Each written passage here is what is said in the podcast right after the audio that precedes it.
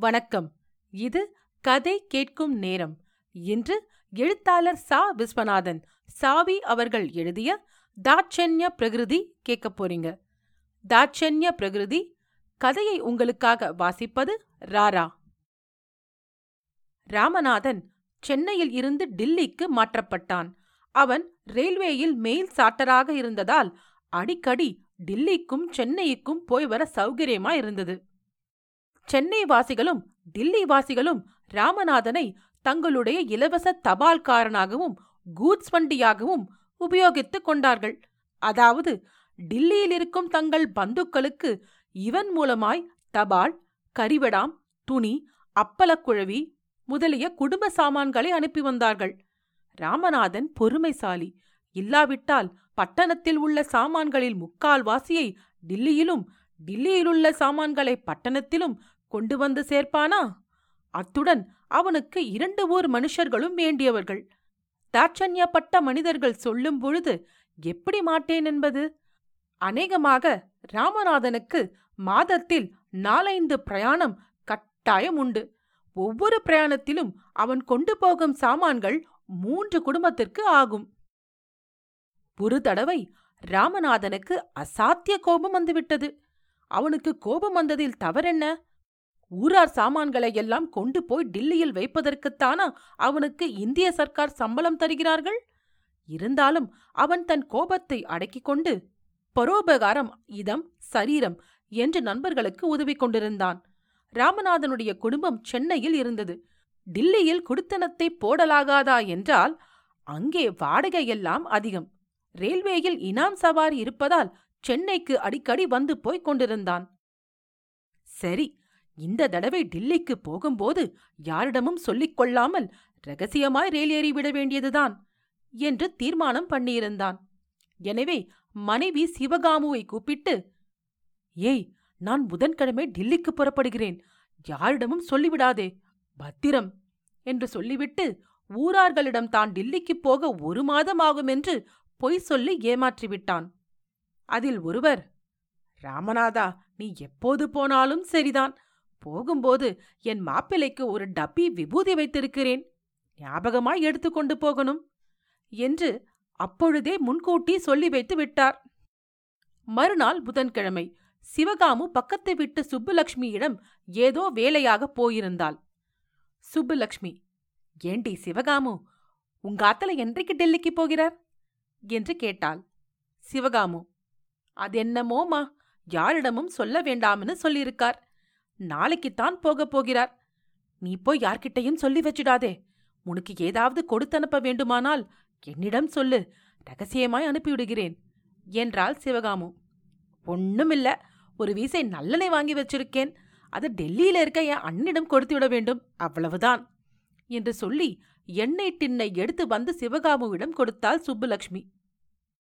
புதன்கிழமை வந்தது. ராமநாதனுக்கு பரம சந்தோஷம். பிரயாணம் ஒரு விபூதி சம்புடன் ஒரு வீசை நல்லெண்ணையோடு மட்டும் ஸ்திரப்பட்டதை குறித்து மிகவும் சந்தோஷப்பட்டு கொண்டான். பகல் மூன்று மணிக்கு ரயிலுக்கு மாப்பிளை போல கிளம்பினான். இதுவரை அவன் இந்த மாதிரி மூட்டை முடிச்சு இல்லாமல் போனதே கிடையாது. பரம சந்தோஷத்துடன் ரயிலடிக்கு சென்ற ராமநாதனுடைய முகம் வெளுத்தது. கீழ்கண்ட பெயர்கள் பின்வரும் சாமான்களை வைத்துக்கொண்டு ராமநாதனிடம் டில்லிக்கு கொடுத்தனுப்ப தயாராய் காத்துக் கொண்டிருந்ததுதான் அதற்கு காரணம். ரகசியம் ரகசியம் என்று ராமநாதன் டில்லி போகிற விஷயம் கிட்டத்தட்ட ஊர் பூராவும் பரவிவிட்டது. ஒரு ஸ்திரீயின் காதில் பட்ட ரகசியம் இந்த கதியாயிற்று பக்கத்து தெரு சுந்தரேசையர் ராமநாதனிடம் இரண்டு வீசை காப்பி பொடியை கொடுத்து தன் பேத்தியிடம் சேர்த்துவிட சொன்னார். அதை தவிர ஒரு பொட்டலம் கற்கண்டை கொடுத்து தான் கொடுத்ததாக தன் பேரனிடம் கொடுக்க சொன்னார். அடுத்த தெரு அம்மு பாட்டி முறுக்கு சீடை அப்பளம் வடாம் பொறிவிளங்காய் முதலிய பக்ஷணங்களை கொடுத்து தன் அருமை பெண்ணிடம் சேர்க்க சொன்னாள். பாலகிருஷ்ணன் தன் தாத்தாவுக்கு ஐந்து பலம் பட்டணம் பொடியும் ஒரு ஜோடி செருப்பையும் கொடுத்தனுப்பினான். லீவில் இருந்த டெல்லி போஸ்ட் ஆபீஸ் கிளர்க் ஆனந்த ராமையர் என் ஆபீஸ் துறைக்கு நாய்க்குட்டி என்றால் உயிர். நம்ம பக்கத்து ராஜபாளையம் நாய்க்குட்டி ஒன்று கிடைத்தது. இதை கொண்டு போய் மெல்ல அவரிடம் சேர்த்து விடு. மெயில் சாட்டிங் வண்டியிலே இந்த குட்டி பிரயாணம் செய்வது நல்லது. என்று ஒரு ஜந்துவை கொண்டு வந்து விட்டார். அவர் அதை குட்டி என்று சொன்னாரே ஒழிய அது நாலைந்து குட்டி போட்டிருக்கும் என்று யூகிக்க கூடியதாயிருந்தது ரயில்வேக்காரனுக்கு ஐந்து ரூபாய் காசு தராத ஏமாற்றும் சாகசத்தை என்னென்பது? ஏகாம்பரையர் ஒரு பெட்ரோமாக்ஸ் விளக்கும் கொஞ்சம் மண்ணெண்ணையும் தன் மாமனார் வீட்டுக்கு அனுப்பி வைத்தார். இவ்வளவையும் ராமநாதன் வாங்கி ரயிலில் மேல்வானில் அடுக்கிக் கொண்டான். எல்லோருக்கும் ஆஹா பேஷாய் கொடுத்து விடுகிறேன் என்று சொல்லிவிட்டு குறிப்பிட்ட தன் வண்டியில் போய் உட்கார்ந்தான். அவனுக்கு கோபம் கோபமாய் வந்தது. இவ்வளவு சாமான்களையும் கொண்டு போய் சேர்ப்பதென்றால் லேசாயிருக்கிறதா? அவன் பேசாமல் ரயிலில் படுத்து தூங்கினான். ஊரார் தந்த வஸ்துகளும் அந்த ஜந்துவும் ஒரு மூலையில் கதம்பமாய் கிடந்தன. டில்லி ஸ்டேஷனுக்கு முன் ஸ்டேஷனில் ராமநாதன் கண் விழித்து எழுந்தான். ஆனந்த ராமையர் அனுப்பிய அந்த நாயை காணவில்லை. அதன் பக்கத்தில் வைத்திருந்த செருப்பையும் காணோம். எழுந்த ஸ்டேஷனில் இறங்கி பார்த்தான். நாய் செருப்பை கொவ்விக்கொண்டு பிளாட்பாரத்தின் கோடியில் ஓடிக்கொண்டிருந்தது. துரத்திக் கொண்டு போய் பிடித்து வரலாம் என்றால் அதற்குள் வண்டி புறப்பட்டு விட்டது. இந்த தர்ம சங்கடத்திற்கு என்ன செய்வது?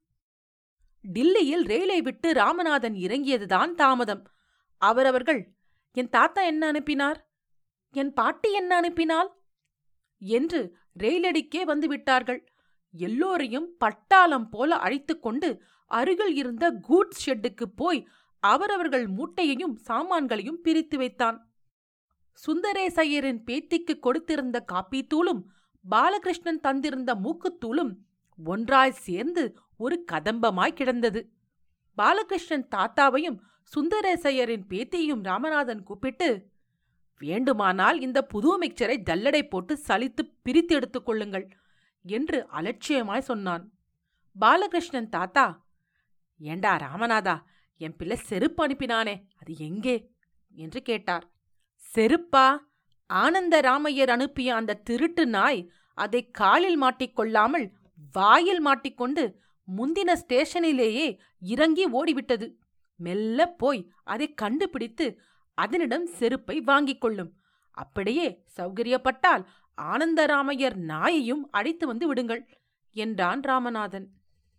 அம்மு பாட்டி தந்த பக்ஷணத்திலெல்லாம் ஏகாம்பரையரின் மண்ணெண்ணெய் கலந்து நறுமணம் வீசியது. இப்படி அமர்க்கலமாயிருந்த லக்கேஜில் இருந்து அவரவர்கள் தத்தம் சாமான்களை எடுத்துக்கொள்வதற்குள் மணி மூன்றாயிற்று. ராமநாதனை பிடித்த சனியன் அன்றோடு சமாப்தியாயிற்று. அது முதல் அவனிடம் யாரும் சாமான் எடுத்துப் போகிறாயா என்று கேட்டதே கிடையாது. தாட்சண்ய பிரகிருதி கேட்டதற்கு நன்றி. கதை கேட்கும் நேரம் பிடித்திருந்தால் ரேட்டிங் மற்றும் ரெவ்யூ கொடுக்க மறவாதீர்கள். உங்கள் ரெவ்யூ நல்ல கதைகள் உங்களுக்கு தேர்ந்தெடுத்து வாசிப்பதற்கும் எழுதுவதற்கும் எனக்கு ஊக்கமளிக்கும். உங்கள் நண்பர்களுக்கு கதை கேட்கும் நேரத்தை பகிருங்கள். கதை கேட்கும் நேரம் யூடியூப் மற்றும் ஃபேஸ்புக்கில் உங்கள் கமெண்ட்ஸை கொடுக்கலாம். நீங்கள் எழுத்தாளரா? உங்கள் பிரசுரமான சிறுகதைகள் கதை கேட்கும் நேரத்தில் இடம்பெற? கதை கேட்கும் நேரம் அட் ஜிமெயில் டாட் காம் என்ற மின்னஞ்சலுக்கு தொடர்பு கொள்ளுங்கள். தேர்ந்தெடுக்கப்பட்ட கதைகள் இங்கு இடம்பெறும். இன்னொரு கதையுடன் அல்லது பதிவுடன் உங்களை மீண்டும் சந்திக்கிறேன். நன்றி ராரா.